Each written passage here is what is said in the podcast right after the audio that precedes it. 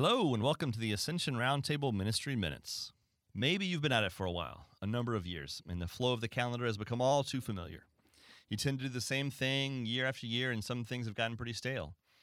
But they are what you've always done, and you're an old dog with no energy for new tricks. Our inner monologue can be so defeating. Something inside of us says, it'll never change, don't even try. On our own, we feel powerless and stuck. And on our own, we may well be. Transformation of our inner monologue into a dialogue is the key to transformation. When we allow the voice of the Holy Spirit to drown out our tired mantras, we start to hear a call toward virtue, determination, a bigger horizon. We hear things like, wait for the Lord and be stout hearted, whatever stout hearted means. It sounds like it's strong and resolved to me. God's voice is full of encouragement, helpful correction to transform the experience of our situation, if not the situation itself. How can we hear it though?